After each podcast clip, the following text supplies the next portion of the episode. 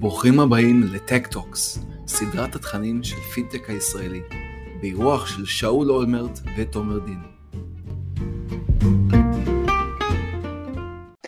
אז טוב, יאללה, בוא נתחיל. רצינו לדבר היום על מצב התעשייה.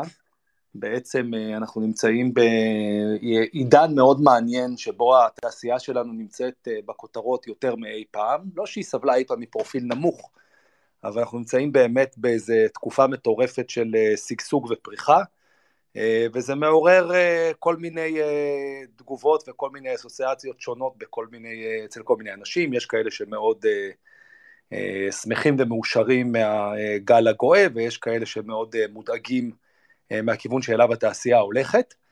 נתחיל אולי לדבר קצת במספרים ולתת קצת איזה פיל כמה התעשייה שלנו גדלה והתפתחה בשנה האחרונה.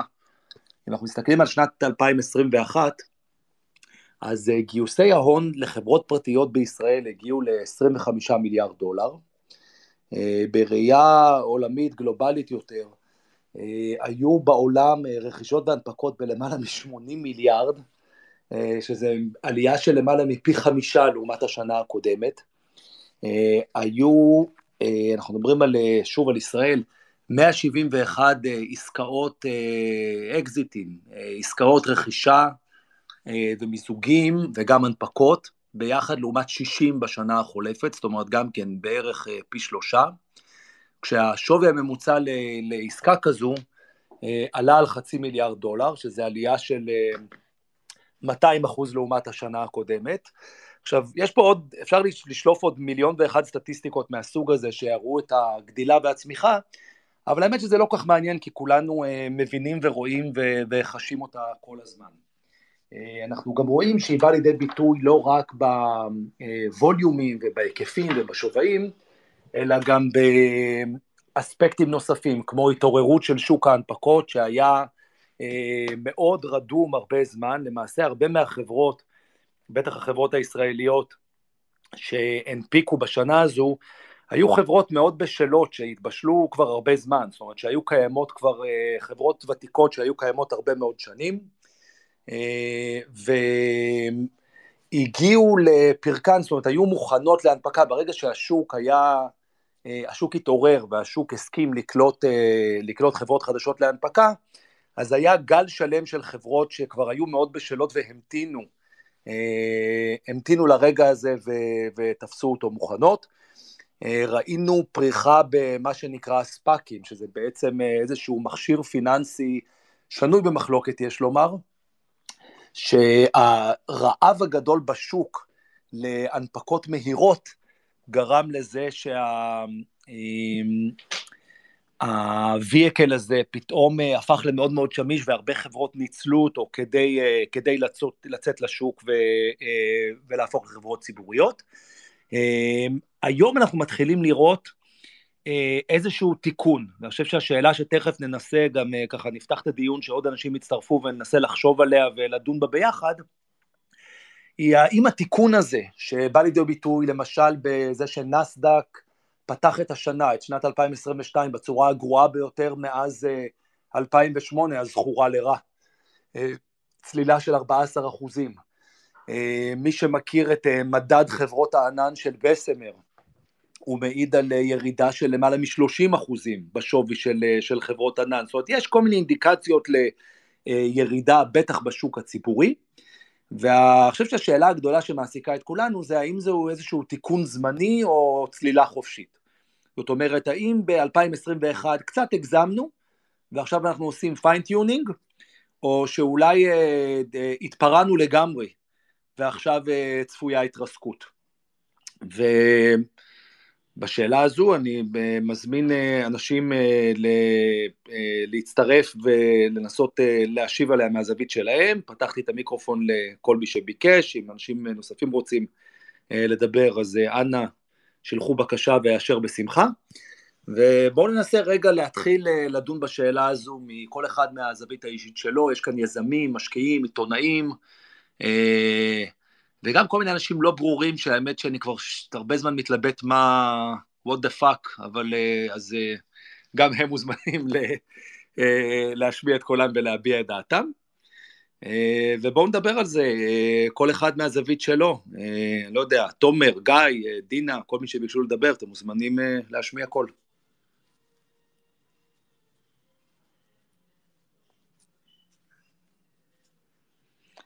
זה מה שקוראים, שתיקה מתיחה, נכון? כן, בבקשה. לא, אני מקודם רציתי רק להגיד לך ששומעים אותך. זה כל מה שיש לך לומר. אני עוד מעט אצטרף, בואו נתחיל להניע את זה ואני אצטרף לשיחה. טוב, יאללה. אז אני אגיד רגע, אפתח אולי כמה נושאים ספציפיים יותר שעלו במהלך התקופה הזו וקשורים לשאלה הגדולה הגלובלית שניסיתי להעלות. אנחנו רואים כאן בארץ כמה תופעות שזוכות להרבה מאוד תשומת לב כאן בפידטק שלנו בטוויטר ובכלל בתעשייה.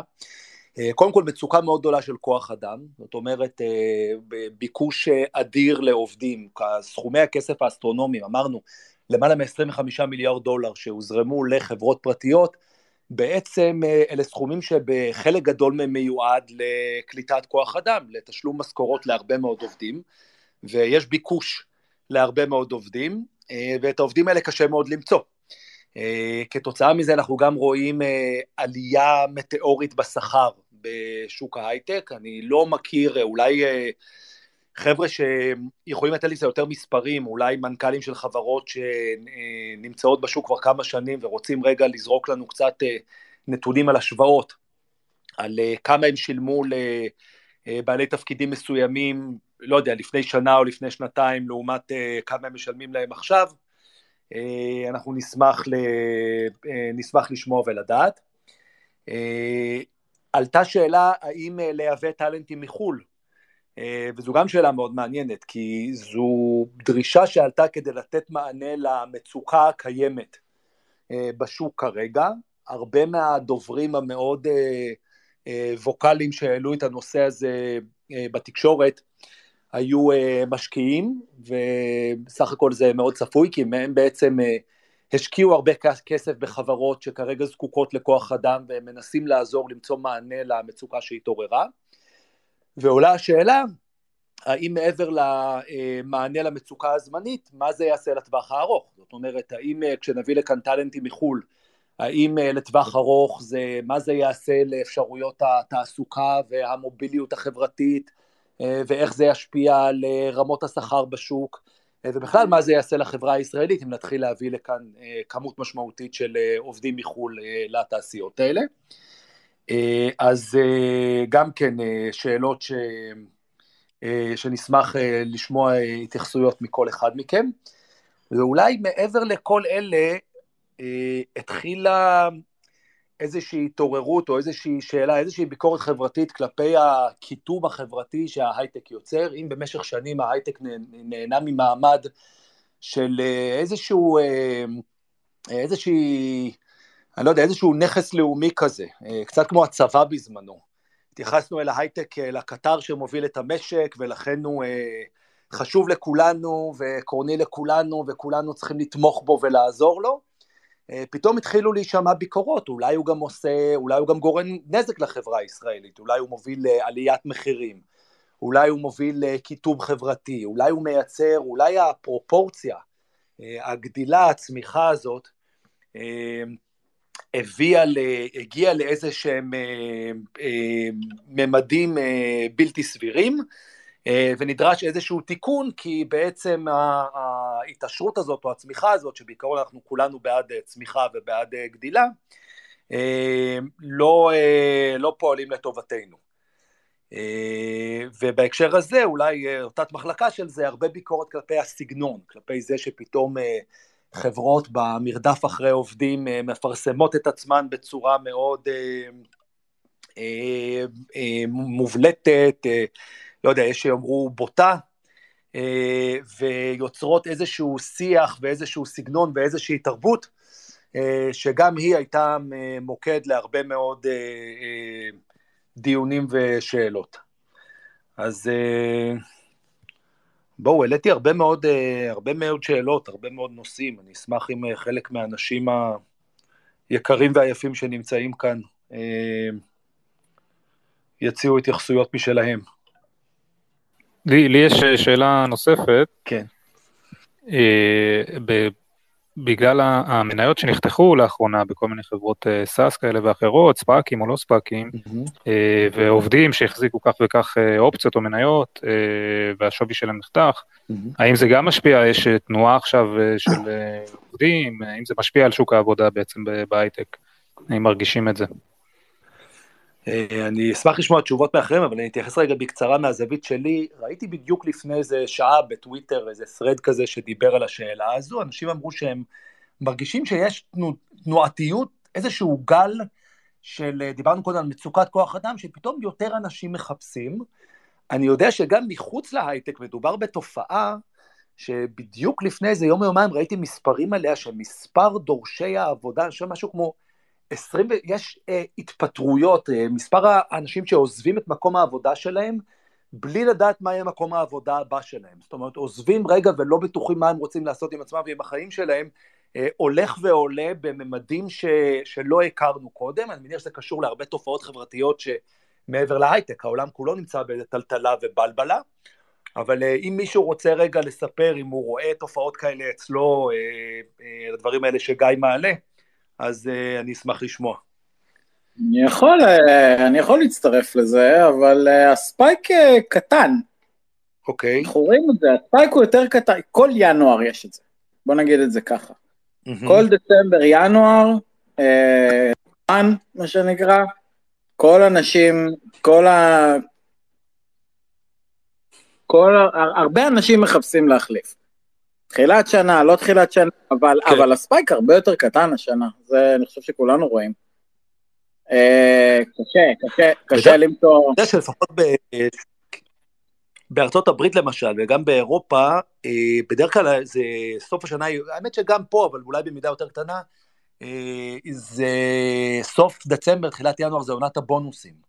והרבה פעמים אחרי שאנשים מקבלים את הבונוס שלהם, אז הם גם מרגישים נוח לעזוב את מקום העבודה, זאת אומרת, הם מרגישים שהם ככה עשו את המכה שלהם לשנה, ואז זה זמן טוב לעזוב. והם גם עושים את השופינג שלהם לפני, במקרה שהם רוצים החלפה נקייה, או כמו שאתה אומר, יש להם את האוויר עכשיו לחפש בשקט בבית, בלי לדעת לאן הם הולכים, אבל רק להגיד שלום לאיפה שהם נמצאים. זה די סטנדרטי, מה שכן, אני רואה ספייק נמוך יותר. אני בדרך כלל לא מגייס את הדברים שאתם מחפשים, לפחות לא בשנה האחרונה. אני לא מגייס סיניורים בכלל, מה שאתם קוראים לו סיניורים לפחות, אבל אני כן מחפש היום מובילה, וקשה לי למצוא. קשה לי למצוא, לא ברמת הביצועים אפילו, קשה לי למצוא מועמדות. אתה מדבר ספציפית על מועמדות נשים או בכלל? אני כרגע מחפש נשים, כן. אוקיי, זה גם נושא שאני חושב שבשנה האחרונה עלה לכותרות בצורה הרבה יותר משמעותית מקודם, ייצוג החסר של נשים ושל מיעוטים, והאמת שאלעד מעלה סוגיה נוספת שקשורה גם לסניוריטי, אני חושב שזה גם דבר שאנחנו רואים שהמון אנשים רוצים להשתלב בתעשייה, והתעשייה נמצאת בכזה טרנס, בכזה הייק, בכזאת תנופת צמיחה, שאולי מתקשה קצת לקלוט אנשים חדשים. ואני לא יודע, יש כאן כמה חבר'ה שאולי עוסקים בסוגיה הזו בצורה יותר ספציפית, של איך לעזור לקלוט אנשים חדשים בתעשייה, איך להביא אנשים שאולי אין להם את הניסיון, לאו דווקא אותם, נגיד מהנדסים מאוד מנוסים ומאוד ותיקים, אלא גם חבר'ה שאולי יכולים להצטרף לתעשייה שבסוף מנסה לקלוט יותר עובדים לתוכה. אז נמצא איתנו כאן שם, שעכשיו אנחנו בתהליכי משא ומתן פה עם המערכת, כדי שתאפשר לו את זכות הדיבור. אני אשמח לאיזו שאלה בנושא. יש המון בתי ספר למיניהם שאמורים להכשיר עובדים להייטק, מה המקום שלהם בראייה עתידית, אם כבר מדברים על קליטת עובדים, לעומת אולי שחברות יכשירו עובדים אין-האוס. כמובן, גם בהסתכלות על הבאה של עובדים מחול, כלומר, אם לא עדיף להם באמת לנסות לחפש ולפתח עובדים מבית, כלומר, מישראל, בתוך החברה, בהסתכלות לטווח ארוך יותר. או שבאמת ההייטק עדיין לא בנקודה הזו, בנקודת הזמן הזו, עדיין אין לו את הסבלנות לפתח את העובדים בעצמו. עד ששם יתחיל להתחבר, אני חושב שזה מוגש לי על מגש, השיחה הזאת, לא שאול? יאללה, נלך על זה.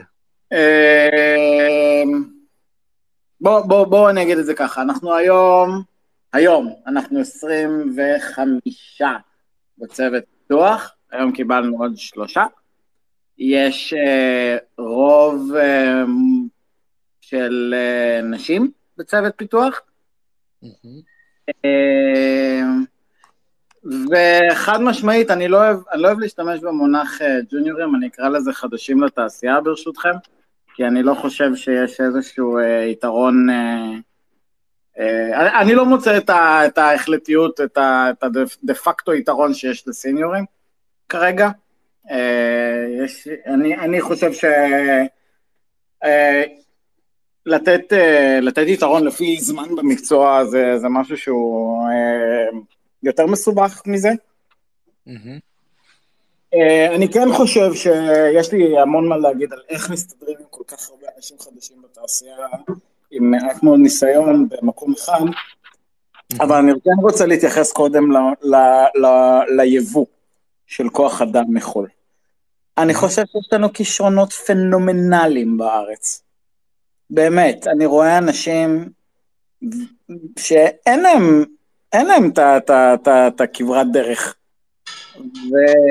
ושהם מתפקדים בצורה נהדרת, תחת לחץ, עם לקוחות קטנים, לקוחות גדולים, כמו שיש אצלנו, עם מייקרוסופטים למיניהם, ועם סטארט-אפים חדשים, ואנשים פשוט up to the challenge. אני חושב שהבעיה היא בעיקר אצלנו, באנשים שאמורים לתת להם את הצ'אנס, שלא נותנים להם, ומחפשים את הסיניור ואת הפרדוקס, עזבו, בואו נשים שנייה את הפרדוקס בצד, שאנשים מחפשים את הג'וניור עם 4 שנים ניסיון, ואין לי באמת איך אין לי באמת איך לתקוף את השטות הזאת, אבל לבוא מלכתחילה ולבוא ולהגיד, בואו, אני מוכן לתת קרקע לאנשים, בואו תלמדו, בואו תעבדו, כן, חייב להיות איזשהו מוביל, 1 או 2 מנוסים, מנוסות, שיתבנו את זה ויצמצמו את המרווח טעות, אבל מפה ועד להביא,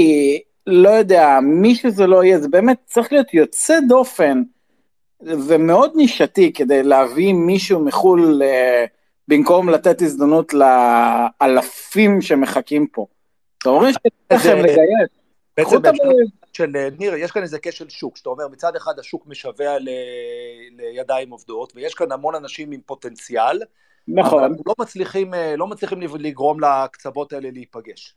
אז נראה לי ששם בינתיים הצליח, בהיותו טכנולוג על, הצליח להפעיל את המיקרופון של הטלפון שלו. כן. בוא תספר לנו קצת על איך אפשר בכל זאת לגשר על הפער הזה. נתת לו יותר מדי קרדיט, נראה לי. לא, הנה, הוא בסדר. לא, הנה. לא, הנה. נכנסת לו את הצורה עכשיו. כן. תראה, לזכותו יאמר שהוא משתדל. כאילו, אתה יודע, הוא רוצה. מוטיבציה יש, זה רק... הוא לא מזמן החליף טלפון, והטלפון שלו לא אוהב את האפליקציה של טוויטר. כן. שתדעו. רגע, אני בינתיים רוצה לענות לניר רותם, ששאל לגבי הקורסים וכאלה שמכשירים אנשים להייטק, אז באופן אנקדוטלי, אני בעולם המובייל, ונתקלתי בלא מעט מפתחים ומפתחות שלא עשו תואר או משהו כזה, ולמדו קורסים כאלה ואחרים, והיו מוצלחים מאוד, זאת אומרת, זה עניין של אמביציה, וצריך קצת יכולת, כן, אבל אפשר להכשיר אנשים, כאילו לא צריך הכשרה ארוכה מדי, ותארים וכאלה, אנשים יכולים לתרום בתעשייה הזאת בכיף, עם קורסים כאלה ואחרים, ופשוט צריכים לעבוד קשה, אבל נתקלתי הרבה אנשים מוצלחים כאלה. תלכו לי על האמירה הדיכוטומית, אבל תואר במדעי המחשב, ברוב הוורטיקלים של הפיתוח, זה נייר טואלט. אני לא מדבר על אלגוריתמיקה, או אפילו, אם אני ארחיב את זה מאוד, Machine Learning וחיותיהם, בשביל לבוא ולפתח אפליקציות מובייל, בשביל לפתח מערכות ווב, מתקדמות מאוד, אני לא מצאתי שום יתרון במדעי המחשב, בתואר במדעי המחשב, ואולי זה בגלל שאני בא מרקע ריק מתוכן אקדמי, אבל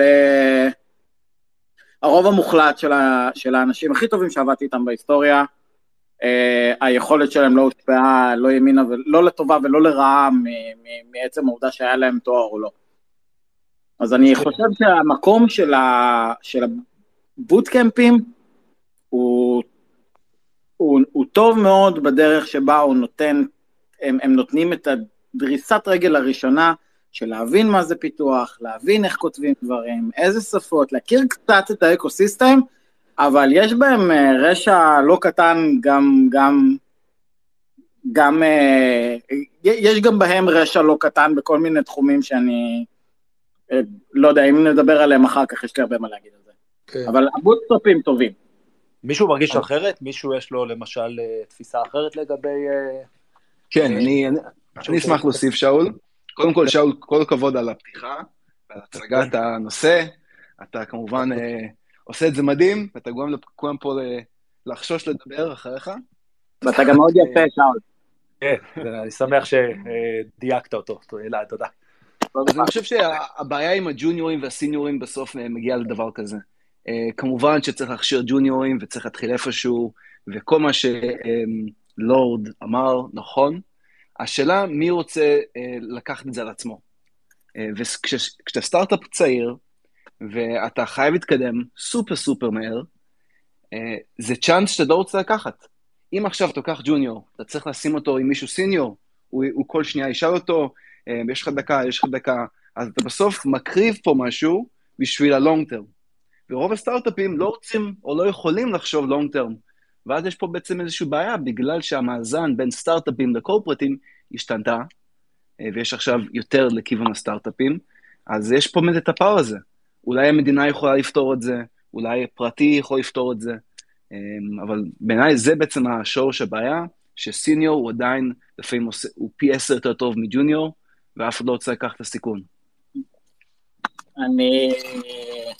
וואו. אפשר. רגע. מאיפה אני מתחיל?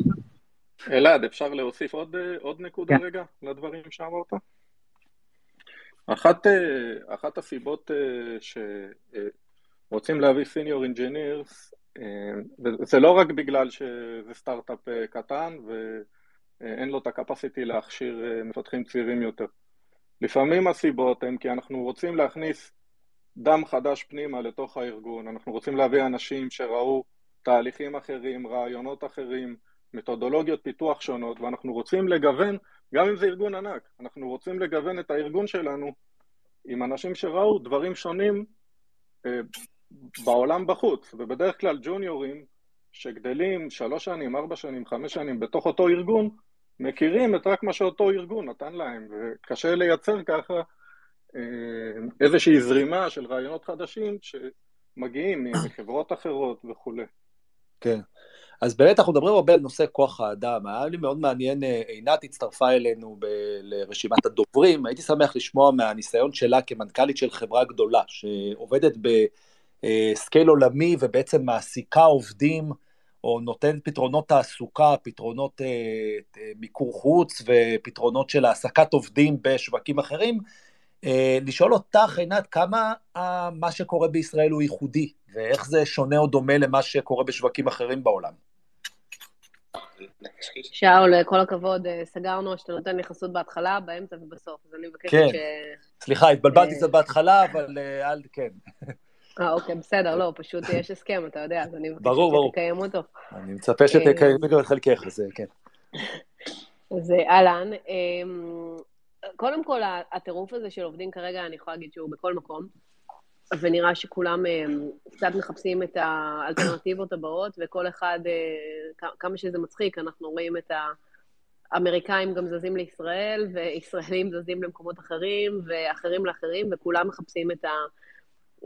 איפה יש מתכנתים מתחת לפני האדמה שעוד לא גילו אותם, ולשם מנסים ללכת. אז הבעיה היא בעיה עולמית. אני אגיד שאני חושבת שמה שקורה בארץ הוא יותר ייחודי מבחינת הסייקלים המאוד מאוד מאוד קצרים של העסקה. בדיוק הייתי באיזשהו סשן אחר עם קבוצה גלובלית של מנכ"לים בעולם, וכולם הסכימו על שני דברים. א', שעובדים לא מבינים שום דבר באופציות, אפשר לדבר על זה, אבל זה בסוף לא משרת ככלי ריטנשן בכלל, לאף חברה בשום מקום. גם בעינת, גם כשאנחנו נמצאים, אנחנו מוקפים היום בעצם באלפי עובדי הייטק, שהרוויחו סכומים של 7 ספרות בזכות האופציות שלהם. זה הטוב כמה שזה נכון, באמת. א', אני חושבת שמי שהרוויח סכומים של 7 ספרות מתחבא, שאף אחד לא ימצא אותו וימכור לו כל מיני דברים שהוא לא צריך, ועשה ממנו טרגט זה. בסוף, בואו נהיה גם ריאליים, כן? כאילו, עשו מכל זה. יש אחוז קטן שהרוויח הרבה כסף באופציות, יש אחוז יותר גדול שהרוויח כסף נחמד באופציות, אבל בסוף יש אוכלוסייה שלמה שאפילו לא מבינה מה זה אומר. אני רואה את זה, אני רואה את זה גם בפפאיה, שאני יכולה למצוא אנשים שעוזבים חודש לפני שהם בווסטינג, בכלל ואומרת להם, אבל למה? כאילו, תשארו עוד חודש, כאילו, סבבה, תעזבו, אבל תחכו 30 יום, מה הסיפור? לא, זה לא רלוונטי, זה לא משנה, זה לא פה, זה לא שם. עד לרמה שהיה לנו עובד שלא הסכים לחתום על 102, עשה אגב סקנדרי, שילם 50% מס, ורק אחרי זה אמר, אוקיי, עכשיו השתכנעתי שכנראה הייתי צריך לחתום על 102, אבל מה כאב לך לחתום? כאילו, איפה הייתה הקושי הנפשי שלך בלחתום על טופס? אז אני חושבת שיש הרבה ציניות לגבי אופציות, ואנשים פשוט לא מבינים, עד שזה לא ממש פוגש אותם, והם זה, או שזה ממש ממש קרוב אליהם, הם באמת לא מבינים, ואני רואה את זה אגב בכל הרמות, באמת, סתם יצאתי עכשיו לאיזה עורך הדין מאוד בכירה שעברה לאיזה חברת הייטק, והיא פשוט לא הצליחה להבין מה זה אומר בשום צורה שהיא, כמה אופציות יש לה, מה הן שוות, איך זה, זה באמת נושא שהוא לא פשוט. אז הוא לא כלי ריטנשן בסוף, שזה עצוב, כי אני חושבת שבסוף זה הכלי ריטנשן כנראה הכי מהותי במדינת ישראל, ובגלל זה גם יש הרבה תזוזות, כי בסוף אנשים זזים לפי כותרות ולא לפי הבנה כלכלית עמוקה, הם יותר זה. עינת, אז דעתו, רגע, אולי גם בהקשר הזה, מעניין אותי לשאול איזו שאלת צד שקשורה לזה, החברה שלך פפאיה הייתה אחת החברות שחצו את הקו הזה של בעצם לעשות מיתוג מעסיק ברמת הקונסיומר, בעצם קמפיינים ממומנים בהיקף נרחב של תי חוצות, כדי למשוך עובדים. ספרי לנו קצת מהאינסיידר, כמה זה עובד, כמה זה משמעותי, מה המחשבות שלך בכלל על ה... אתה יודעת, הייתה גם הרבה ביקורת על האופנה הזאת במרכאות כפולות, איפה זה פוגש אתכם? נכון, אז קודם כל לא עשינו שלטי חוצות, עשינו קמפיין טלוויזיוני, באופן כללי אני חושבת ששלטי חוצות זה לא מספיק מעניין, ואתה לא יכול להעביר מסר, ואני חושבת שזה א' חשוב, אין לך ברירה היום, אתה צריך לייצר מיתוג מעסיק, וזה, אגב, הקמפיין הזה עדיין מדברים עליו, זאת אומרת, אנחנו כבר כמעט שנה או חצי שנה אחריו, ועדיין אנשים מדברים איתם על פפאיה מהקמפיין, אבל זה גם לא עבודה חד פעמית, זאת אומרת, חשוב להגיד, אתה צריך לבוא עם איזשהו סט של דברים של מה אתה אומר בשלטי חוצות, מה אתה אומר בתוך הארגון, ואיך האנשים שלך באמת גם אומרים את זה אחריך. אני חושבת שאחד הדברים הכי, הכי, הכי, הכי מהותיים, ורואים את זה בכל מיני משברי תקשורת כאלה ואחרים של חברות, זה שחברה מהדהדת מסר בהרבה מאוד צורות, ואז אומרת, כשהיא מקבלת ביקורת, אומרת, סליחה, טעינו, זה בכלל לא מה שאנחנו חושבים. אז לא, אם ב10 פורמטים אחרים אמרתם שזה מה שאתם חושבים, ופעם אחת סקלו אתכם, אז כנראה שזה מה שאתם חושבים, ואם זה היה הפוך וטעיתם פעם אחת, אז כנראה שזה עובר.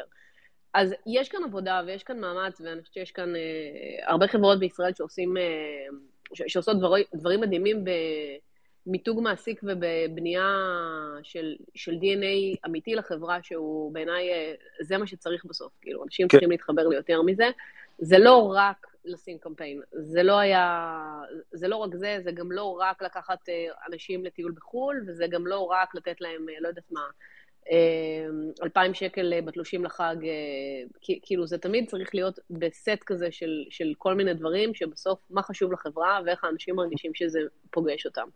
כן.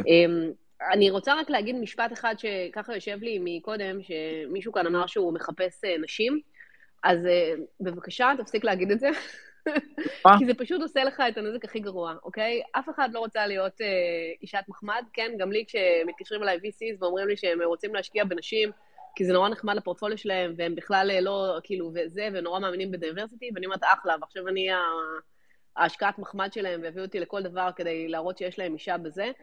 אז אותו דבר בפיתוח, אגב, הייתה לי שיחה על זה מאוד מעניינת עם אחד ה-VCs בישראל, שאמר לי, איך זה שאתם מצליחים להביא הרבה נשים? אמרתי, כי אנחנו לא עושים מזה טרגט ואומרים, אנחנו מחפשים נשים, כי אף אחד לא רוצה להיות זה, אנחנו מייצרים סביבה שהיא פשוט נורא נעימה להם ונוחה להם, ואז הן יכולות לבוא, כאילו, אז פשוט בטרמינול, אני מבינה את הכוונה, אבל בביצוע, זה צריך okay. לעשות אחרת כדי שזה יעבוד. אין בעיה, אני מקבל, אני יכול לעשות פולו-אפ, שאלת פולו-אפ? בוודאי. אוקיי, נהדר. החברה הזאת, כשהיא הוקמה, היא כמובן הייתה מטבע הדברים המצער, רוב גברי. כרגע אני רוצה אקטיבית לאזן את המשוואה. זאת אומרת, וזה בכל מיני ורטיקלים, כן? אני רוצה מובילה שתעבוד יחד איתי כמובן, ואני רוצה להביא כל מיני אוכלוסיות אחרות שמקבלות פחות הזדמנות. לאו דווקא שוק 8200 וכאלה דברים. זה לא כשלט, ואני לא מסתובב עם זה, בואו תראו כמה אנשים אני מעסיק, אלא אני רוצה לאזן את המשוואה, כי זה חשוב לי. אוקיי, אז זה לא, הנה בואו תראו כמה אנשים יש לנו. יפה, השאלה היא איך אני עושה את זה בלי שזה יישמע כמו שאת מציירת שזה נשמע, כי זה דבר שאני לא רוצה שיקרה. זו שאלה טובה, כי קודם כל צריך לעבוד גם על השינוי הזה, בסדר? זה כאילו, כמו שאמרתי, אם הייתי באה לחברה והייתי מרגישה שבסוף עכשיו מביאים אותי להיות הדייברסיטי מחמד, לא משנה אם אני אישה או אתיופית או דתייה או כזה, אז לא היה לי נוח. אם הייתי מרגישה שמתחילים לבנות קבוצה ויש כאן הזדמנות, וזה באג'נדה של החברה, אז וכאילו אני אהיה הראשונה, אבל מחר תהיה שני ושלישי ורביעי וחמישי, אז היה לי הרבה הרבה יותר נוח. אז אני חושבת שצריך להביא קודם כל מיני תפקידים, ולנסות להגיד, אוקיי, אני רוצה לאזן את הדברים בכל הרמות של החברה, ויותר מזה גם להבין איפה המכשולים, זאת אומרת, למה לא מביאים? כי בסוף, בוא, יש הרבה נשים מפתחות בישראל, זו אוכלוסייה שקיימת, ואפשר למצוא אותה, אז יכול להיות שאתה צריך סתם, כאילו באמת גם להגיד את זה בצורה ברורה ברעיונות או בתהליכים, שאתם מאוד מאוד אופן, כאילו זה, שאתם מבינים, יש לכם שעות עבודה גמישות, זאת אומרת, קצת יותר להנגיש את זה, אבל שוב, גם זה באמת צריך להיות ברמה שהמסר של הארגון כולו, הוא שאנחנו מחפשים לייצר סביבה שהיא equal, ולא אני מחפש עכשיו תפקיד אחד, לשים מישהי שהיא אישה, וזהו, זה בסופו של דבר כל הארגון מכוון לזה. אז הבנתי מה שמעת, אוקיי, אז המצב הוא לחלוטין לא כזה. החברה היום במצב שהיא ברוב נשי, יש לנו עוד כמה תפקידים שאנחנו מייעדים כמובן, ומאוד נשמח אם הוורסטיליות הזאת תישמר, אבל כרמה כלל ארגונית, כן, זה השעות, זה לצאת מהבית, זה ילדים, ומה שזה לא יהיה, זה כלל רוחבי, זה כן, זה כן מיוצג כמסר מהחברה, ואם העברתי את זה כאיזושהי נקודה שאני מחפש איזשהו תפקיד ספציפי עכשיו, לא, פשוט הלידרים זה השכבה היחידה בחברה שלי, שיש בה רק בנים. ואותי זה מרגיש. אין בעיה, אז אני תמיד אומרת, אתה יכול לקדם את זה במסרים של אנחנו מעודדים, כאילו אנשים, כאילו בסופו של דבר, שילוב של עובדים עם משפחה, אנחנו מודדים זה, זאת אומרת, זו שפה שבדרך כלל הרבה יותר מדברת, בסדר? כאילו, ברמה העקרונית, כשאני יודעת שזה לגיטימי, ומישהו אמר לי את זה פעם, על אחת החברות הגדולות בארץ, שהיא חברה מדהימה, אבל הוא אמר, התרבות הארגונית שם היא שכולם יוצאים לפאב אחרי כאילו עבודה, ושם בעצם קוראים כל הדברים. אני לא רוצה להיות שם, כי אני אחרי עבודה רוצה לחזור הביתה לילדים שלי. וזה לגיטימי, ולגמרי הזדהיתי איתו, כי אני זה בדיוק מה שאני עושה בסוף היום. אז בסוף צריך להבין שאם רוצים לדבר לאוכלוסייה מסוימת, אז צריך להבין מה הדיאלוג שהיא מחפשת לשמוע, ולנסות לפתוח את זה לקהלים. כי בעיניי גם אבות גרושים בסוף נתקלים באותם דברים שהם צריכים, בימים שהילדים איתם לטפל בהם ולדאוג להם, והם צריכים להרגיש שזה לג'יט. אז פשוט זה קצת יותר לייצר שפה, ואז זה יסתדר לדעתי. אבל כאילו צריך להבין מהצד השני, באמת, שומעים את זה המון, אנחנו מחפשים נשים, וזה קצת מרגיש כאילו, באמת, לא בא לי להיות, לא הפריפריאלית, לא האישה, לא בא לי להיות טובה במה שאני עושה. ברור. כן, אולי ננצל את ה... ננצל את השנייה לעשות איזה ריסט קטן על זה, אז אנחנו מדברים פה על שאלת הבועה הגדולה בהייטק הישראלי, ויש לנו פה כל מיני נשים על הבמה, אז אם אתם רוצים גם להצטרף, אז תעשו ריקווסט, ונגיע לכם כשנוכל. מורן, רצית להוסיף משהו? ואז אולי נעבור לבועה. כן, אז אני אשמח שני דברים רק להתייחס אליהם. אחד, להדהד את החלק השני שדווקא עינת אמרה, שהוא תדברו למשפחות, אל תדברו רק לנשים, תדברו לכל מישהו. אם אתם מחפשים אגב סיניורים או אנשים הרבה ניסיון, ככל הנראה באחוז גבוה, תהיה להם משפחה. אל תדברו סתם לנשים כי הם נשים. מהצד השני, תייצרו סביבה שהיא באמת תומכת והכל. אז עם החלק הראשון של הדברים שלך עינת פחות התחברתי, אבל החלק השני הוא בהחלט מדויק בעיניי.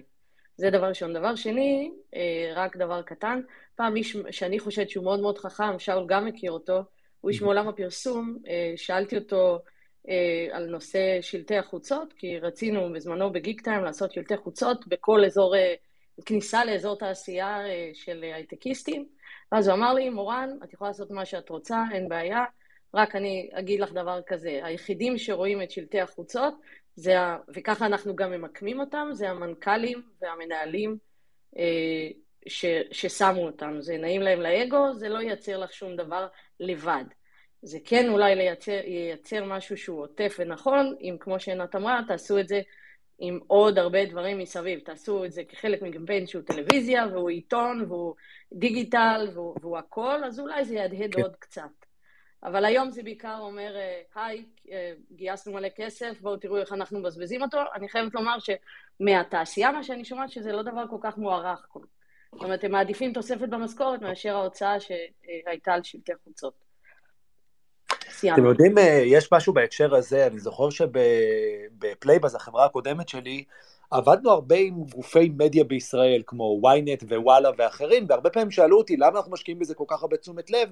כי בוא נאמר, לא משם הגיע הכסף, ואמרנו שאחת הסיבות היא שהסבתות של העובדים שלנו קוראות ynet ווואלה, ולא קוראות ניו יורק טיימס ובי-בי-סי, וזה היה חלק מההתמקדות בשוק הישראלי, כדי באמת לייצר איזשהו שם מוכר, משהו איזה, לא יודע, איזה גאווה כזאת במותג, איזה מודעות, ואני תוהה איך אתם מרגישים, אחת הביקורות שהועלו כלפי הקמפיינים האלה, הטלוויזיונים ושלטי החוצות וכל השאר, הייתה שזה מייצר איזה רדידות, איזה סמל סטטוס חיצוני של הצלחה, ואחד המשפטים ששמעתי הרבה, ומעניין אותי איך אנשים, כמה אנשים מרגישים שהם התחברו אליו, זה שאומר שאם אתה מנסה למשוך אנשים על ידי זה שאתה מראה כמה אתה מצליח, אתה מושך אנשים שהרדידות מדברת אליהם, שבאים כי זה מצליח, כדי לרכוב על הגל הזה, ולאו דווקא כדי להתחבר למהות, ואני תוהה גם, יכולים להתייחס עוד אנשים, איפה זה פוגש אתכם, וכמה אתם מרגישים שזה נוצר כאן איזושהי רדידות של השיח, אולי איזושהי זילות של התעשייה. אני יכול להתייחס. בבקשה. אז קודם כל צריך להפריד, כאילו, יש אנשים, כאילו, רוב האנשים הבוגרים, מסתכלים על זה כזה בציניות, אוי עוד מסיבות, ואוי עוד חדר אוכל, והנה שלחו אנשים לחול, וטיול חברה, ודברים כאלה. אבל אי אפשר להגיד שזה לא עובד על חלק מהאנשים. וזה קצת מרוץ כזה, שאתה צריך, אתה יודע, להעמיס טלנט. זה באמת להעמיס טלנט. רוב חברות הצמיחה צריכות להכפיל את ההדקאונט שלהם. אתה לא מכפיל הדקאונט בפינצטה, אלא אתה מכפיל אותו עם שופלים. וכשאתה צריך המון אנשים, אז אתה עושה גם הרצאות בכנסים, וגם מראה כמה אתה תותח טכנולוגית, וגם הדברים שאתה עושה מגניבים, אבל גם אתה עושה קמפיין שמביא שפים, ועושה כל מיני בנפיטס, וכשאתה צריך להביא מאות אנשים, אז אתה אוסף קצת מכל דבר, כן?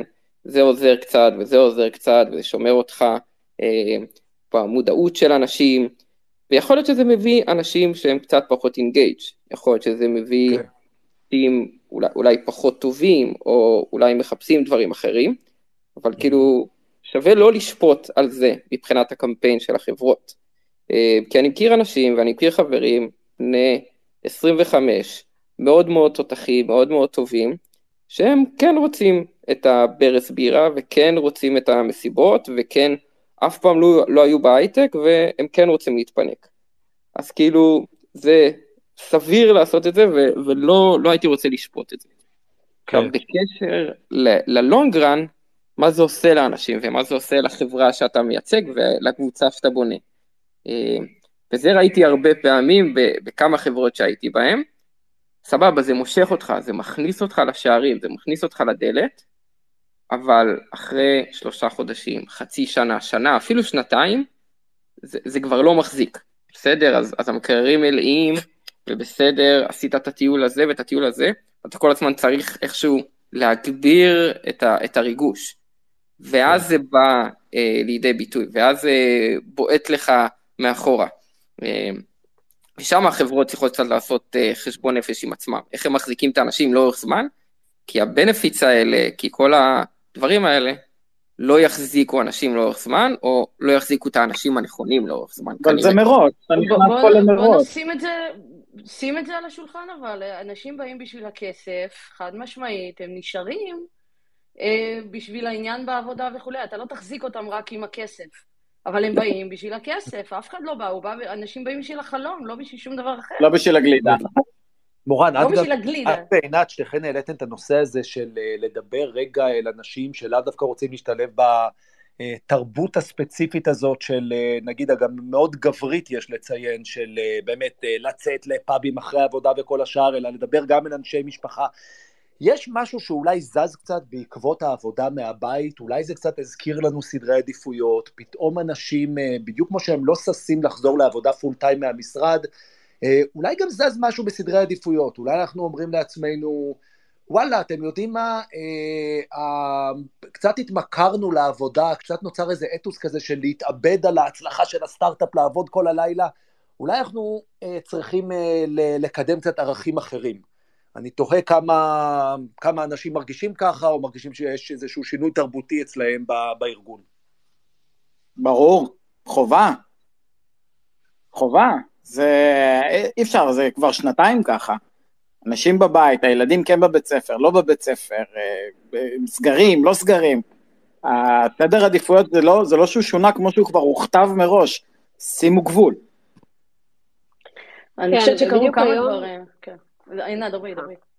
בדיוק היום שאל אותי מישהו מהמנהלים שלנו, מתי אני חושבת שנחזור לעבוד בצורה מלאה מהמשרד, ואמרתי, זהו, די, זה מת כאילו, בחיים זה לא יחזור, אנשים לא באים יותר למשרד כדי לעבוד מהמשרד, הם באים למשרד פגישות, הם באים למשרד בשביל לפגוש אנשים, הם כאילו, כל הייעוד הזה לגמרי השתנה, זה הצד הזה. הצד השני, שבאופן אישי אני, ואני חושבת שהרבה אחרים, אנחנו כבר לא יכולים לראות ילדים בזום וברקע, זה כבר לא נחמד לנו, זה כבר לא מגניב לנו, זה כבר קחו אותם מכאן, שמישהו ייקח אותם וייתן לנו לעבוד בשקט.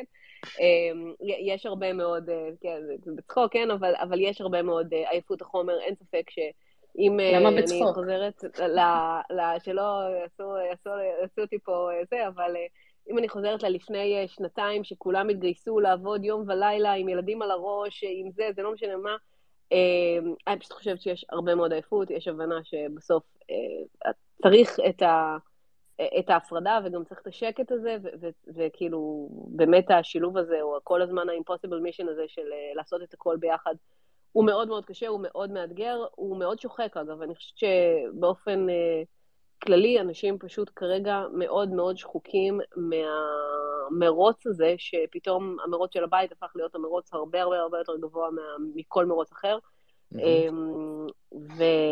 ובאמת העתיד הקרוב הוא בעיניי מאוד משמעותי, כי עוד חצי שנה כזאת, אני לא חושבת שאנשים באמת סוחבים בווליום הזה, זה מאוד מאוד קשה, כבר עכשיו, החודשים האחרונים של אנשים, עם כל הבידודים כן ולא וזה, אני ממש, כאילו, אישית גם, אבל רואים את זה מסביב, אנשים ברמת שבירה מאוד מאוד גבוהה.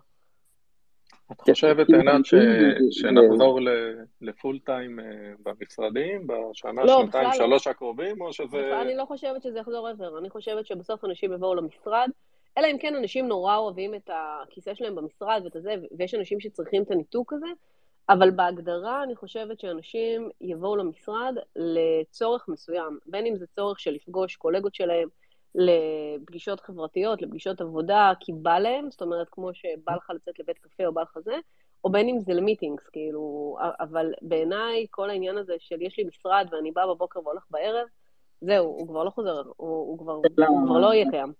השאלה של האיזון פה היא שאלת $1 מיליארד בגדול. כי אנחנו מדברים פה על אנשים ומשפחות ומקומות שאנשים יכולים לעבוד בבית. אחוז גבוה מהאנשים שאני מכיר לא יכולים לעבוד בבית, בין אם כי אין להם את התשתית, אין להם את המקום, אין להם את הזמן, או שהם אפילו גרים לבד, והמשמעות של עבודה מהבית במקרה כזה זה פשוט להיות לבד כל הזמן. יש לנו נזקים ברמות שאני לא פסיכולוג, לא פסיכיאטר, אבל אני רואה מה קורה לאנשים שעובדים שבועיים רצוף לבד מהבית. כן, אבל זה כשיש להם את הברירה, זה שאתה צודק שבסוף כשאין להם את הברירה, וזה במסגרת של סגר, זה מאוד משפיע לך גם נפשית, כי גם לוקחים לך, אבל כל מה שאני אומרת זה שבסוף כשתהיה לך את הברירה, והעולם יחזור לשגרה, אני לא חושבת שרוב האנשים יבואו מבחירה, כל היום להיות כל יום במשרד, ואני גם לא חושבת שרוב החברות יעשו את זה, אני חושבת שבסוף, אתה רוצה את הברירה, את הבחירה, זה הכל. תהיה לך, תהיה פה בהחלט עבודה היברידית לדעתי, אנחנו לא נחזור לגמרי, כי עם הזיכרון הקצר שלנו, בשנייה שאנחנו חוזרים לפקקים בדרך למשרד, אנחנו מבינים, רגע, שנייה, כזה, זה אחד. שתיים, הדבר, אבל עכשיו אני אגיד את ההפוך, הדבר שהכי מפריע בעבודה מהבית, מעבר לעובדה של הבדידות הזאת, וזה נכון, זה העובדה מישהו אמר לי, זה נורא מדויק, הוא אמר לי, אם אני רוצה להתווכח עם מישהו, אני לא יכול להתווכח איתו בזום, אני לא יכול לריב איתו בזום, אני צריך להסתכל לו שנייה בעיניים ולהגיד לו מה אני חושב. מזל שיש טוויטר, כאילו שאנחנו יכולים לריב בטוויטר. וזה ממש נכון, כי אתה לא יכול לדייק רגשות דרך המסך, לא יעזור. זה משהו שמאוד מפריע, ולכן, כמו שעינת אמרה, פגישות יהיו לצורך להיפגש, אבל בעיקר כדי לסגור את הדברים הקטנים, כדי להתווכח, כדי להבין בדיוק איך מתקדמים הלאה, ויש דברים שמתקדמים הרבה יותר מהר בפייס טו פייס מאשר בזום, והפוך, יש גם דברים אחרים שמתקדמים יותר מהר, שאתה פשוט יכול לקפוץ למישהו שנייה בזום ולסגור את זה איתו. אתם מדברות אבל על רמות של צוותים מיומנים בעבודות, ומה קורה בנדם? איזה צוותים מיומנים? איזה סטארט-אפים ישראלים אתה מכיר צוותים מיומנים בעבודה מרחוק? אנחנו עושים את זה ממש גרוע, כולנו. א', המון, ב', הרבה מאוד מהסטארט-אפים כבר מנהלים צוותים מרחוק שנים. אין בעיה, הם מנהלים צוותים מרחוק, אני לא יודעת, אינה תענה פה. כמה מתוך הסטארט-אפים הישראלים עושים את זה ביעילות? לא יודעת. אם אתה שואל אותי, הבעיה מספר אחת היום של סטארט-אפים, ואני מכלילה אותנו במקום, וזה הנושא שהכי מטריל אותי ביום יום, ושאני צועקת עליו פחות פעם בשבוע, שאנחנו לא עושים את זה טוב, זה בסוף שאתה, כמות האנשים שאתה מגייס, זה גם האנשים החדשים שנכנסים לארגון. לעבוד מרחוק בארגון שאתה מכיר את כל האנשים שלו, ושנתיים לפני זה ישבת איתם כל יום במשרד, זה לא אותו דבר כמו לעבוד מרחוק, שהיום הודיעו לך, אתה עובד חדש בפאפאיה, והנה, בהצלחה, ובוא תעשה איזה טריינינג מחורבן בטימס ובזום, אפרופו נאמנות לחברה, זה מאוד קשה להשאיר עובדים נאמנים, כשאתה לא יודע איך נראות הרגליים שלהם. אגב, לא רק נאמנים, אני חייבת להגיד שאם יש תופעה שמאוד מטרידה אותי, שאני רואה אותה בהיקפים משוגעים בעולם, בסדר? ממש, אני כאילו, לדעתי כבר יותר מ-15% מהלקוחות שלנו התלוננו על דבר כזה, זה מה שנקרא הדאבל אינקום, כאילו, טרנד של אנשים, שפשוט לא מרגישים שום נאמנות לארגון, וזה פוגע מוסרית בדבר הבסיסי, שהם מרגישים בסדר. הופה, אני רואה שביסים. סליחה על זה, היה פה זה מיוט, כולל. אז רגע, עינת הייתה באמצע משפט, אז נחזיר אותה. אז אמרתי שרק, אני לא יודעת איפה זה, אבל שאחת התופעות שאנחנו רואים עכשיו, ואני חושבת שחלק מזה זה באמת ה-disengagement לארגון, וזה שבסוף אנשים לא מחוברים בשום צורה רגשית, זה ההתנתקות הרגשית הזאת, והטרנד החדש הזה, שאני יכול לעבוד בכמה חברות, אין לי שום חיבור רגשי. זה עבודה, ואני אעשה את זה, ובעיניי זה טרנד מאוד מדאיג של עבודה מרחוק, והוא רובו נובע מזה שאתה לא מסתכל על אנשים בעיניים, אתה לא מחובר אליהם רגשית, נתנו לך מחשב ועשו לך איזו תוכנית הכשרה שהיא גרועה, אני לא הצלחתי למצוא תוכנית הכשרה מרחוק שהיא טובה, או שאני חושבת שהיא מייצרת אנשים עם מוטיבציה גבוהה, כי זה מאוד קשה, בטח בהיקפים שאתה כל הזמן מכניס עוד ועוד אנשים לארגון, אז גם הארגון מתעייף מלהכשיר בצורה הזאת, ובעיניי... נכון, ואתה לא יודע, הבן אדם שקלטת, אתה לא יודע מה הוא יודע ומה הוא לא יודע, אתה לא יודע גם אם כשעשית לו הכשרות הוא הקשיב לך או שהוא היה במקביל בנטפליקס או במקום עבודה אחר, אין לך מושג. בסוף זה אחת הבעיות הכי גדולות, ובעיניי זה גם בסוף חלק מהעניין הזה של להכניס עכשיו המון אנשים, אנחנו נתחיל לראות מהר מאוד את ה-efficiency ratio יורד מאוד בצורה די דרמטית. כאילו, אם אני צריכה לבחור היום, אני מביאה את כולם לכיתה, לא משנה, בהרצליה, לאיזשהו מקום, שעשו חודש אונבורדינג, ואז יעבדו ברמות. אבל השלב הזה של לחבר אותם לארגון הוא בעיניי קריטי, ושוב, אין לי איזה נוסחת קסם כאן, אנחנו עוד לא עושים אותו טוב ברמה שאני יכולה להגיד שפיתחנו את זה, ממש לא, אני חושבת שאנחנו עושים את זה... אפשר שאלה? כולם מתמודדים עם... אני אשמח רגע לשאול שאלה. בבקשה. סליחה. אפשר? לא, אני לא אסתום לך את הפה. לא, מורן, מי אסתום לי את הפה אם לא עד? כבר שאני מחכה לרגע הזה שבואי תסתמי לי את הפה, אז קדימה, תני לי את זה. עינת, אני כאילו מרגישה דווקא, וזו תחושה ואולי אני טועה, שאנחנו מאוד מאוד, כחלק מהחברות לפחות, אנחנו מאוד מאוד טובים באונבורדינג, אבל מאוד מאוד מהר, בגלל שיש לנו עוד מלא חדשים לגייס, אנחנו מגייסים עוד מלא חדשים, אנחנו זונחים את אלה שבאמת כבר חודש, ונותנים להם להתחיל לעבוד, או חודשיים או שלושה, ושם הנפילה הגדולה. דווקא לא באלה שעכשיו גייסנו וכל הישר מלאים בהתלהבות עליהם. זה לא השבוע-שבועיים הראשון שאתה נותן לאנשים וכולם עליהם, וזה כאילו, זה בסוף השלושה חודשים הראשונים. זהו, תיארת את זה חודש טריינינג, ואז לכו לעבוד מהבית. אני חושבת שאם את לוקחת בן אדם לחודש של one on one, כאילו של אינטנסיבי וזה, אז יש לך, זה מן הסתם לא קורה, כן? אם תקחי עכשיו את הסיפות קם של חודש, ותשימי את כולם על איזה אי בודד, חודש וזה, אז הם יצאו העובדים הכי טובים והכי זה. זה לא קורה. ברור שבסוף צריך לעשות touch point, שזה באמת אחד המאמצים הכי גדולים שיש לנו בארגון היום, לעשות את השבוע-שבועיים הראשונים, ואז לעשות את החודש, ואז לעשות את השלושה חודשים. ושוב, אני אומרת בצורה הכי כנה, זה נושא שנורא מטריל אותי, אני לא חושבת שאנחנו עושים אותו טוב. אני חושבת שאנחנו מביאים היום המון עובדים שא', אף אחד לא קולט אותם כמו שצריך, אז גם אם הם סופר טלנט, אז יכול להיות שאנחנו פספסים אותם בדרך, וזה גורם לזה שבסוף הם עוזבים, כי הם מרגישים לגמרי לא מחוברים, וגם בסוף אנחנו לא נותנים להם את היכולת להיות אפישנט או לפרוח בארגון, כי הם באמת לא מכירים שום דבר.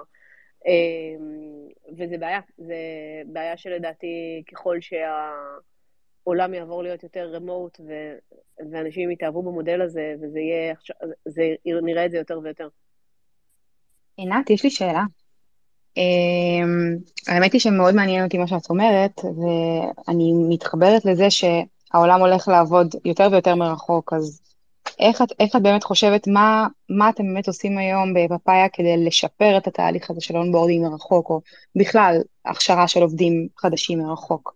אני מבינה, את אומרת שאתם כרגע לא עושים את זה מספיק טוב, אבל איך אתם חושבים? אני אגיד, אחד הדברים ששוב, אני יכולה לספר מה אנחנו עושים ממש בימים אלו, עוד אין לי איזשהו מדד שזה יצליח או לא יצליח, אבל אחד הדברים, נגיד, שאני אמרתי שאני לא מוכנה שאנחנו נראה לאנשים סרטונים שבן אדם פתח מצלמה ודיבר, וזה נראה נורא נורא, כאילו, אני בתור מישהו שרואה את זה, לא בא לי לראות את זה, כי זה נראה נורא לא מקצועי ונורא כאילו זה, ועכשיו אנחנו עושים פרויקט גלובלי של לצלם את כל המנהלים, את כל הסייטים, כל אחד קיבל תוכנית הכשרה, בצורה נורא נורא מקצועית. יש הבדל בין לראות חומרים ברמת תוכנית טלוויזיה, לבין לראות מישהו שצילם את עצמו מצלמה ביתית, ואמר בוא נספר לך על המוצר. אז זה בעיניי אחד הדברים, כאילו קודם כל לייצר חומרים ברמה מאוד גבוהה, אוקיי? שהם גם מערבים את כולם. וגם לשים באמת נקודות של touch point, שבסופו של דבר לא עוזבים את העובד אחרי שבועיים, שחוזרים עליו אחרי חודש, שבודקים מה הוא רואה, שחוזרים ונותנים לו עוד דברים, שחוזרים אחרי 3 חודשים. כמובן, כל הדברים הבסיסיים של להצמיד אליו מישהו והכל, אבל שוב, אין ספק שיש איכות החומר. כשאנחנו קולטים בשנה פי 3 אנשים ממה שיש כרגע בארגון, זה אומר שאנחנו, כאילו, אנשים באיזשהו שלב פשוט מתעייפים מלהיות בדי של אנשים, וגם לא כולם טובים בזה, לא כולם משתסב לב. תגיד, זה מורגש בעיקר מול ישראלים, כי כאילו בחול או בארצות הברית הם יותר רגילים לעבודה מהבית באופן כללי לדעתי, בגלל המרחקים בכל מקרה. וכאילו אנחנו פה בישראל התחלנו לעשות את זה בצורה הרבה יותר אינטנסיבית בגלל הקורונה, או בזכות הקורונה, whatever. כי אנחנו רגילים לעבודה במשרד, שנים שעבדנו במשרד. את חושבת שזה בעיה שהיא באמת גלובלית, או שזה בעיה בעיקר מול גיוסים פה בישראל? אני חושבת שזה תפס את הישראלים, ואני באמת אשמח לשמוע גם אחרים, זה הנושא הזה שבסוף בארצות הברית יש הרבה יותר מודעות לבוא נרשום פלייבוק, בוא נתאה דברים, בוא נעשה דברים, כאילו הרבה לפני הקורונה הם כבר היו הרבה יותר... מסודר חס וחלילה. בדיוק, ואותנו זה תפס בקטע של, מה זה עכשיו לרשום פלייבוק? הנה, תסתכל, אני עושה ככה וככה וככה, תרשום, וכאילו, מה הסיפור, מה הבעיה? מבית היוצר של מי צריך תיעוד. בדיוק. אז מבית היוצר אנחנו סטארט-אפ, אנחנו לין, אנחנו מהירים, אנחנו לא צריכים עכשיו לעבוד לתעד וזה, זה קורפורט עושים. כן. אז אני חושבת ששם אנחנו קצת יותר חלשים, אבל אני גם חושבת שאת האמריקאים בקצב הזה ובצורה הזאת, זה תפס גם שם אנחנו רואים קושי. אני לא רואה קושי פחות בארצות הברית מאשר בישראל.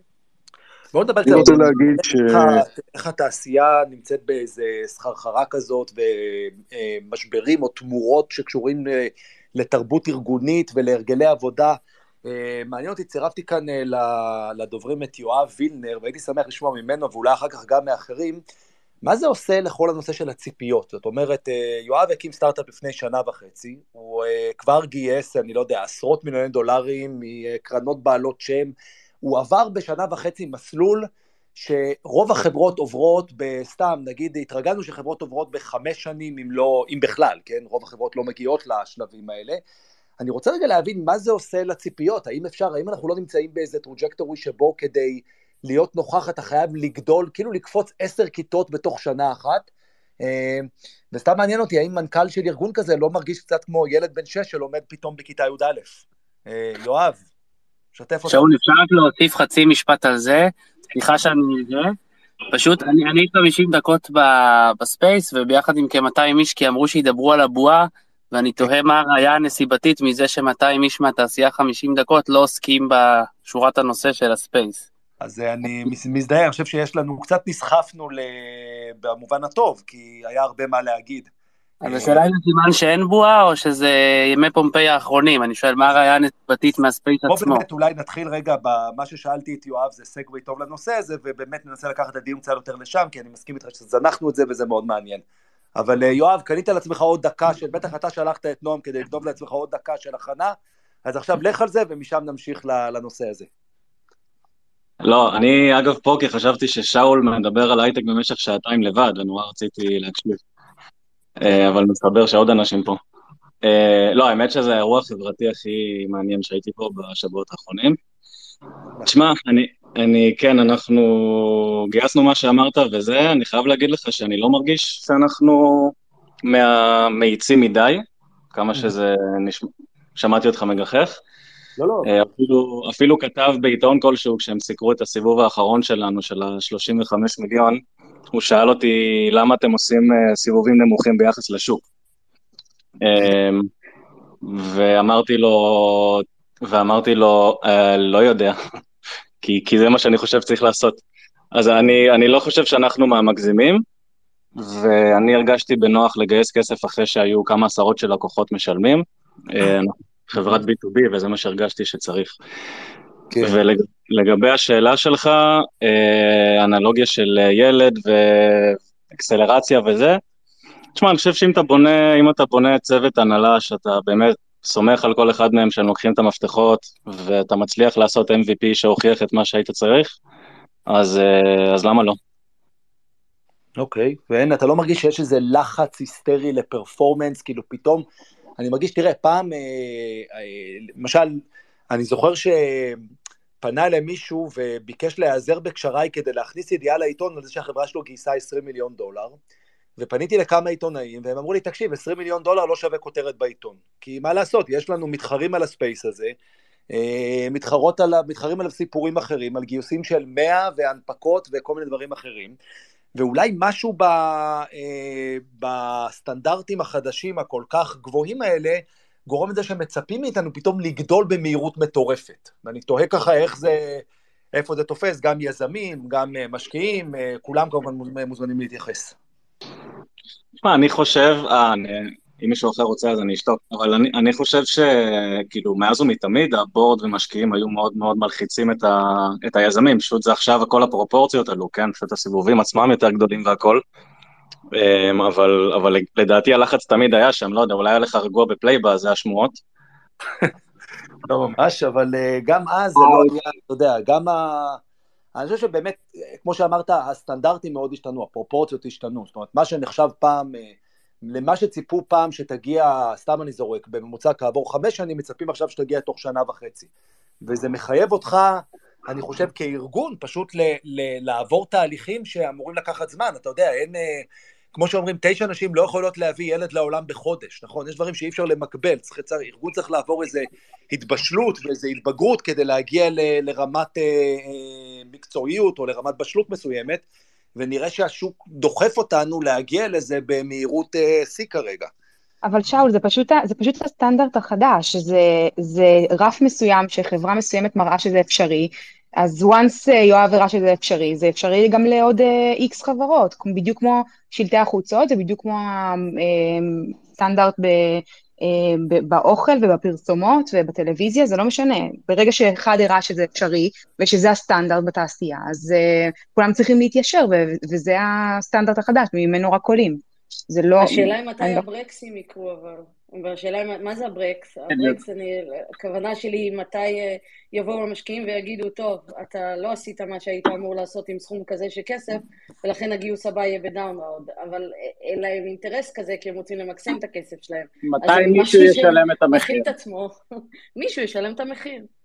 מישהו משלם. זה כולנו יודעים. אבל מישהו משלם, בסוף... שמשלמים את המחיר הזה. כאילו, בעיניי מישהו משלם מתחלק לשניים. אחד, זה באמת יש פה הרבה יזמים על הקו. זה יזמים שמגייסים בשוויים או שמים תוכניות עסקיות שהם לא יודעים איך לעמוד בהם, אז זה נראה נחמד והאקסל אוכל הכל, ואז המשקיעים אומרים סבבה, זה נראה לי מדהים. מישהו עשה את זה, אז בטח גם אתם תצליחו, אבל כאילו, צריך כאן איזשהו אינטגריטי ואיזשהו נאמנות לעצמכם גבוהה, אם אתם לא יודעים איך לעמוד בתוכנית ולממש אותה, אז כאילו, תורידו וליואציה, תגייסו פחות, אבל כאילו, אל תעשו את זה לעצמכם. והצד השני, זה כאלה ששמו תוכנית, ידעו איך לעמוד בה, ודברים לא עמדו בה, כאילו, לא עבדו כמו שהם חשבו, שזה יקרה גם כן, כאילו, זה לא, זה יש מזל ויש יכולת, זה הולך ביחד. זה שוב מביא אותנו לשאלה של האם בעצם הרמת הציפיות, שאנחנו אומרים על רמת הציפיות של השוק, מאיתנו כסטארט-אפים או כחברות פרטיות, שמנסות להפוך לחברות משמעותיות ויציבות, שוב מעלה את שאלת הבועה, זאת אומרת, האם יש כאן, מעבר לשאלה, האם, תראו, ראינו למשל שהשווי של החברות, אם אנחנו מסתכלים על חדי הקרן הישראלים שנסחרים בבורסות העולמיות, אז ראינו, אני מסתכל כאן על נתונים בלייב עכשיו, ריסקיפייד איבדה 75% מערכה מאז ה-C שלה, למונייד ירדה ב-80% תוך שנה, גם, אתם יודעים, אפילו מנדי שנראית נהדר, ואפילו אני חושב נמצאת מעל מחיר ההנפקה, איבדה כבר כמעט 2/3 מהערך לעומת ה-C, או 60% או משהו כזה, זאת אומרת, יש כאן כבר איזשהו תיקון ברמה של החברות הציבוריות, ובשוק הפרטי אנחנו עדיין לא רואים את זה, כי אנחנו לא כל כך תחת זכוכית המגדלת ואינו בוחנת של השוק מצד אחד, ומצד שני יש הרבה מאוד כסף פרטי ש-waiting to be deployed, נכון? זאת אומרת, כל הקרנות גייסו, שמענו על קרנות ישראליות שגייסו, סכומים אדירים, יש המון המון כסף כאן שמחפש איפה לשים, יכול להיות שיש כאן יותר מדי כסף, שאולי הביקוש גדול מההיצע, ואנחנו לא יכולים לספק חברות, ובטח חברות גדולות, בקצב הזה שבו הכסף שמחכה להשקעות מצפה. אבל הנה, התחלנו מהנושא הזה, אבל הרמה של הציפיות עולה ועולה ועולה ועולה ועולה, והגיוסים עולים ועולים ועולים ועולים, ובסוף אתה לא מסוגל לגייס 3 אנשים בשבוע. אבל זהו בדיוק פן של אותו עניין, יש כל כך הרבה, זאת אומרת, אם היו אולי נפתחות פחות חברות, אז החברות שהיו, היו יכולות לגייס יותר כוח אדם, נכון? יכול להיות שהטלנט שלנו מתפרס, אנחנו ככה פורסים אותו דק, במקום להתרכז ב-X חברות, הוא פתאום מתפרס על 10X חברות, ולכן באופן טבעי, כולם סובלים עם מחסור. אבל בואו, זה לא רק עניין של גיוס טלנט, זה גם עניין בסוף של מחירות, כן? ובסוף, כאילו, לא, אתם כולם כאן מדברים על, כאילו, הטלנט שדיברו עליו כאן הוא לא אנשים שמביאים את המחירות, הוא אנשים שאולי מפתחים, וזה בסדר, והכל טוב, אבל אני חושבת שזה גם הסתכלות. העובדות הן שחברות היום צומחות מהר יותר, הן יודעות לעשות מחירות טוב יותר, יעיל יותר, בצורה הרבה יותר זה, והן יודעות לעשות 2X, 3X, 4X, 10X גם כאילו ראינו השנה חברות שצמחו מספרים קטנים אולי, אבל עדיין זה מציב רף חדש בתעשייה. אבל הנה, אומר למשל, נגיד יואב שדיבר קודם, מנכ"ל חברת וולנט, חברה שצמחה בצורה מטאורית, וכמו שהוא אומר, בהתאם לביצועים שלה, זאת אומרת, זה לא היה צמיחה של הייפ, אלא צמיחה שנבעה באמת מהיכולת שלהם להקים מערך מחירות מאוד מהיר, למצוא פרודקט מרקט פיט מאוד מאוד מהיר, ולהגדיל את מספר הלקוחות וההכנסות שלהם.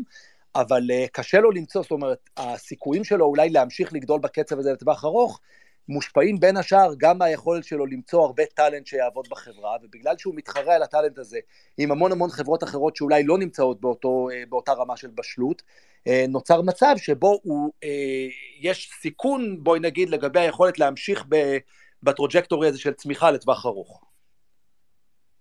אבל...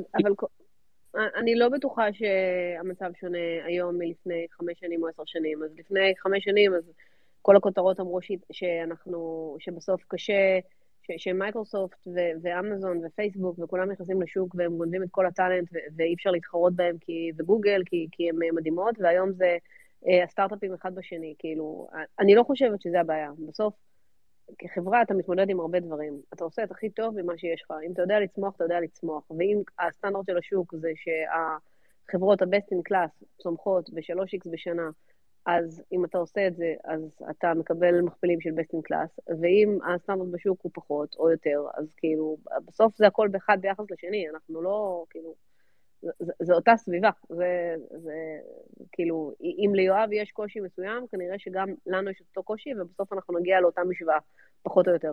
כן. צריכים להתייחס למאפיינים גלובליים, ושוב, אני פותח את זה לכולם מוזמנים להתייחס ולהגיד מה דעתם. בסופו של דבר, העובדה שזרם כל כך הרבה כסף לשוק ההייטק, זה התחיל מהשוק הציבורי ומיד חלק גם לשוק הפרטי, קשורה גם בכל מיני טרנדים גלובליים שהם הרבה מעבר לבינתנו באיזשהו מקום, נכון? זה קשור ליצור ולערך המטבע, ובעצם לאפיקים שאליהם מנתבים משקיעים מוסדיים את הפורטפוליו שלהם, בהתאם לכל מיני שינויים בשוק. זאת אומרת, יכול להיות למשל שאיזושהי האטה בשוק הנדל"ן, גרמה לזה שמשקיעים מוסדיים הפנו, אני סתם זורק מספרים, במקום... צמצמו את ההשקעה שלהם בנדל"ן מ-25% מההון שלהם ל-23%, והכסף הזה היה צריך למצוא אפיקי השקעה בכיוונים אחרים, ויכול להיות שכל מיני מגמות כאלה שאנחנו רואים בשוק, הם בכלל כתוצאה מתנודות ברמה גלובלית, בכל מיני אפיקים שמעבר לתחום הראייה שלנו. אני חושב שיכול להיות שאנחנו... קצת מגזימים עם האווירה הכללית פה של הבועה התפוצצה, ההייטק בקריסה, החברות קורסות, המניות צוללות. למי שמספיק שנים בשוק ההון, הדברים האלה לא חדשים, ולפני כמעט בדיוק 2 שוק ההון צלל בתחילת הקורונה, כולל כל מניות הטק, ובסוף זה חזר לעצמו. כאילו, כן, בסוף בשוק ההון יש איזשהו אווירה כללית, איזשהו סנטימנט שמשפיע על כל החברות, דרך אגב, לא רק טק, על חברות שמייצרות מזון, על כל סוגי החברות, כאילו, כולם חוטפות פה. אם אפשר רגע... יותר מזה, אני גם אגיד שבניגוד ללפני 2 סליחה גיא, בניגוד ללפני 2, היה פה תורה של סטארט-אפים בחצי שנה האחרונים, שגייסו לא מעט כסף, שצריך להספיק להם לבין 18 ל-24 חודשים. ואם חודש אחד כזה מקרר את הכל, אז זה לא עובד ככה. כאילו הכיסים יחסית מלאים, ויש להם, אמור להיות להם אורך רוח די גדול והרבה כסף להמשיך, אז כאילו זה... הייתי מחכה קצת עם זה. שלטי חוצות. אני אגיד, האמת שככה, כאילו, מאזין ככה on-off, יותר on מ-off, אבל כאילו, אם מדברים על הדברים האלה, אז יש באמת איזה כמה טרנדים שהם גדולים באמת, התחלת מבריך לכלכלה עולמית.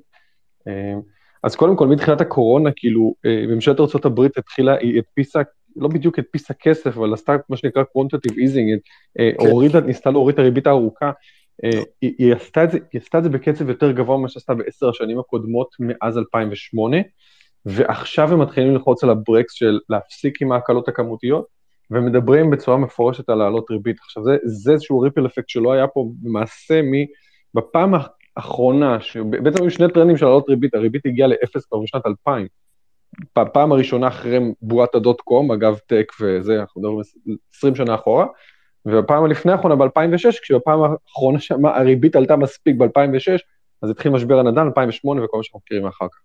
אז יש המון המון חששות, כמובן שרוב, אפשר להגיד במידה לא מבוטלת, שהם מחירי המניות מתומחרים מאוד גבוה, כי א' אין אלטרנטיבה לכסף, ואגב בעיניי זו אחת הסיבות שהמון כסף מגיע להון סיכון, ובאופן כללי משפריץ מכל הכיוונים, זה גם איזשהו תמריץ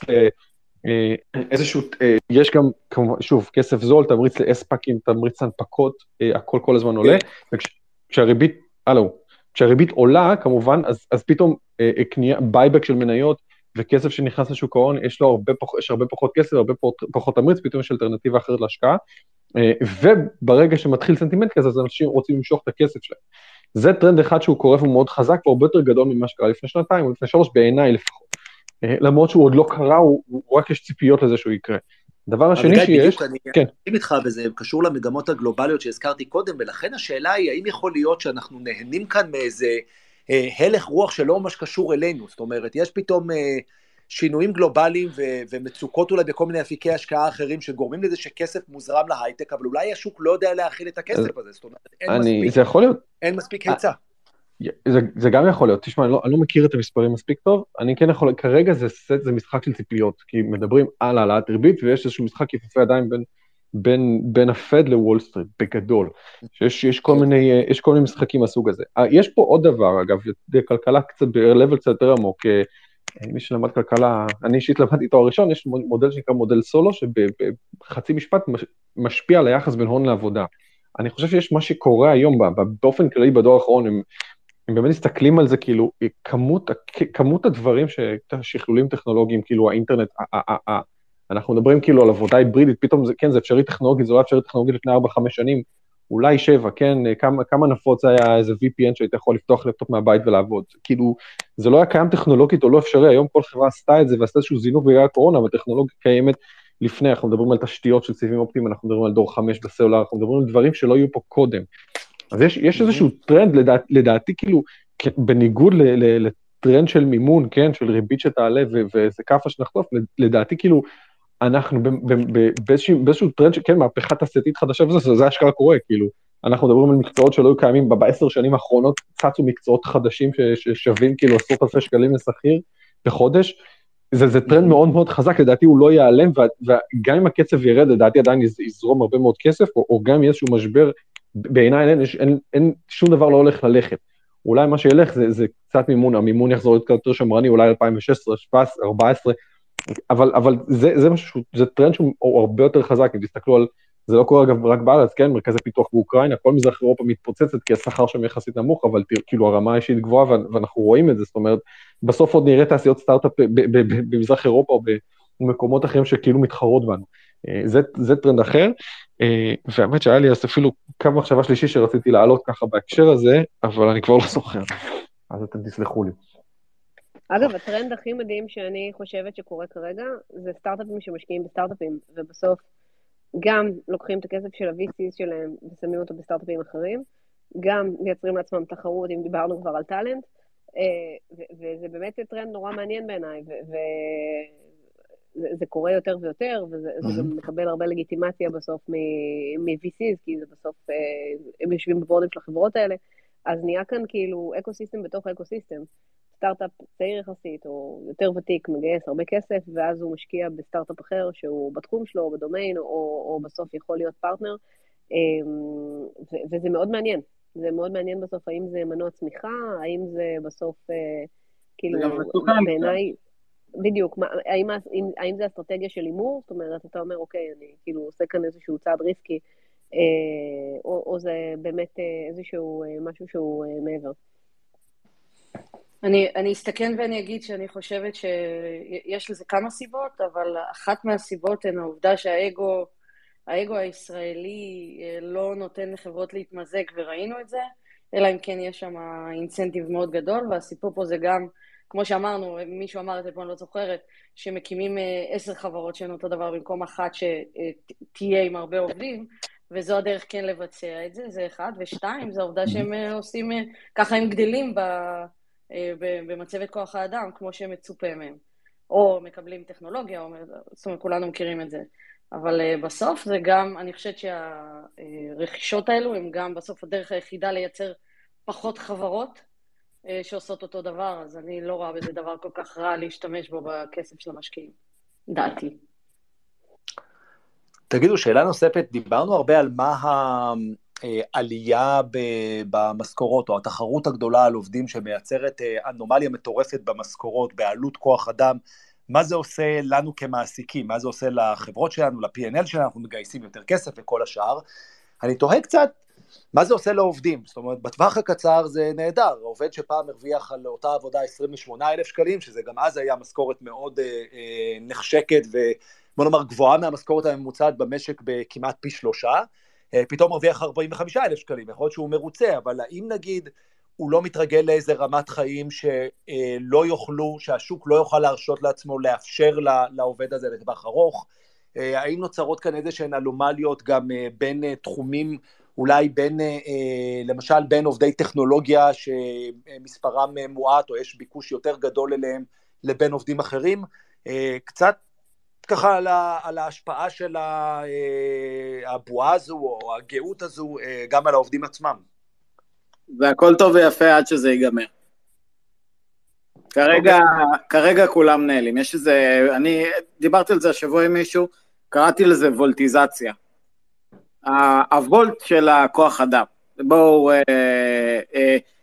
הנה, תבואו, זה מהר, כן, זה יקר, אבל אני אקח את זה, כי אני לא צריך להתאמץ, בואו, אנחנו בתור מעסיקים, זה, אין לנו כל כך כלים להתמודד עם זה, כל אחד בוחר את הדרך שלו, בין אם לשלם את התג מחיר הזה, שלעיתים הוא מוצדק, כן, ולפעמים לא, אבל הבחירה שלנו לעשות את זה היא, כמו ששם אמר מקודם, יש פה איזה מרדף אחרי התנאים שאנחנו חייבים להמשיך ולגרות, ולהמשיך ולהילחם, ולעשות עוד יותר ועוד יותר. והפעם זה מסיבה על הגג של עזריאלי, ומחר בבוקר נזרוק את כולם ממטוס לתוך אי בודד ולא יודע איפה. זה ייגמר. זה ייגמר וזה ייגמר חזק, ומי שלא ישים את הקו זה יתפוצץ לו בפרצוף. עכשיו בין תוך... למה זה ייגמר?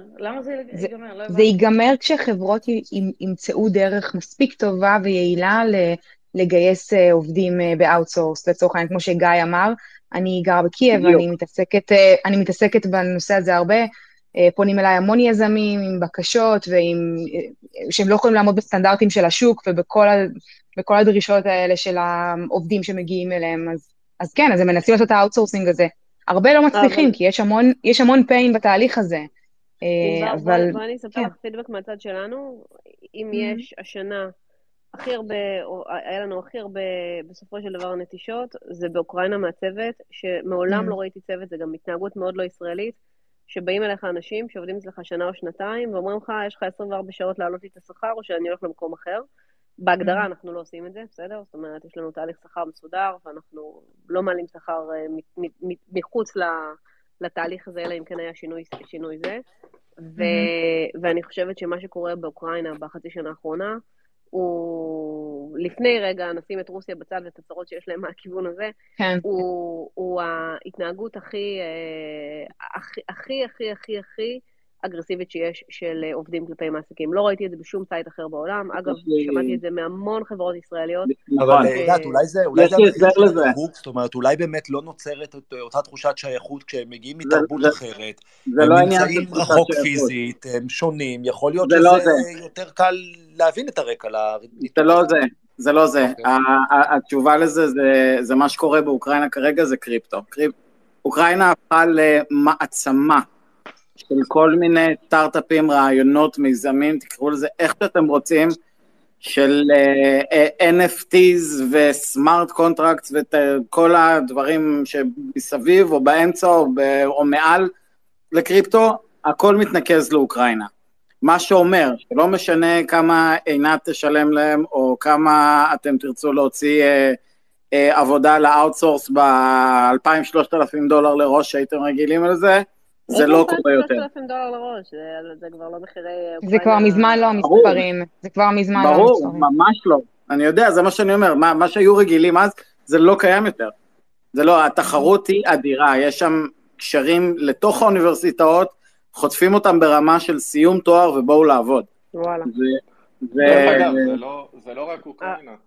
לי בחברה הקודמת, באקווה סקיוריטי, הקימו שם צוות פיתוח די גדול, ביחס לסך הכל אנשי פיתוח, בהודו, בהיידראבאד בהודו. ודרך אגב, זה עדיין לא מייתר את המהנדסים הישראלים, רוב האינוביישן... ברור שלא, אבל אתה צריך... עדיין נעשה בארץ, שנייה אינבר, רוב האינוביישן והחדשנות עדיין נעשו בארץ, בגדול מה שעבר הרבה לשם זה אפשר לקרוא לזה בניית מסכים ותחזוקה של דברים, ועדיין צריך את האנשים שיושבים בישראל, שינהלו את הצוותים האלה, שילוו אותם, אבל כן, זה יוצר איזשהו שעטנז כזה בין צוותים מרוחקים לבין צוותים ישראלים. זה לא הכי קל בעולם, אני יכול להגיד שזה יותר קשה להתנהל ככה מאשר עם אנשים שיושבים בשפה שלך, באותו טיים. הכל האוכל מסביב, זה הכל, זה צריך להפסיק עם זה.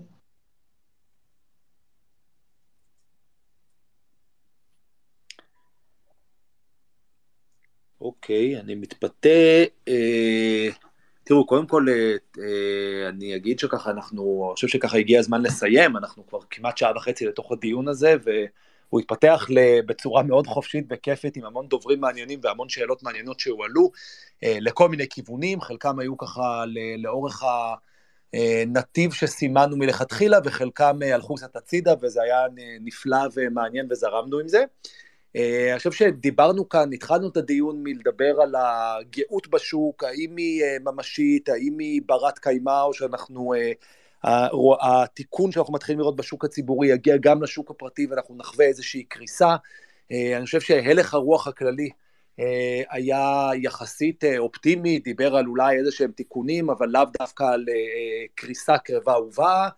דיברנו על זה הצמיחה הזו הייתה קצת קשה להכיל לשוק, וראינו הרבה תופעות לוואי שהתבטאו בשינויים בתרבות הארגונית, ובסגנון העבודה, ויצרו איזה שהם מהמורות שהשוק עדיין מנסה להתרגל, ולהבין איך לפעול לאורן, וסביב זה דיברנו גם על שאלות של שוויון מגדרי, ועל הכשרת עובדים זוטרים, ועל ייצוג לאוכלוסיות שאולי פחות מיוצגות בשוק, ועוד הרבה נושאים שעלו תוך כדי דיון.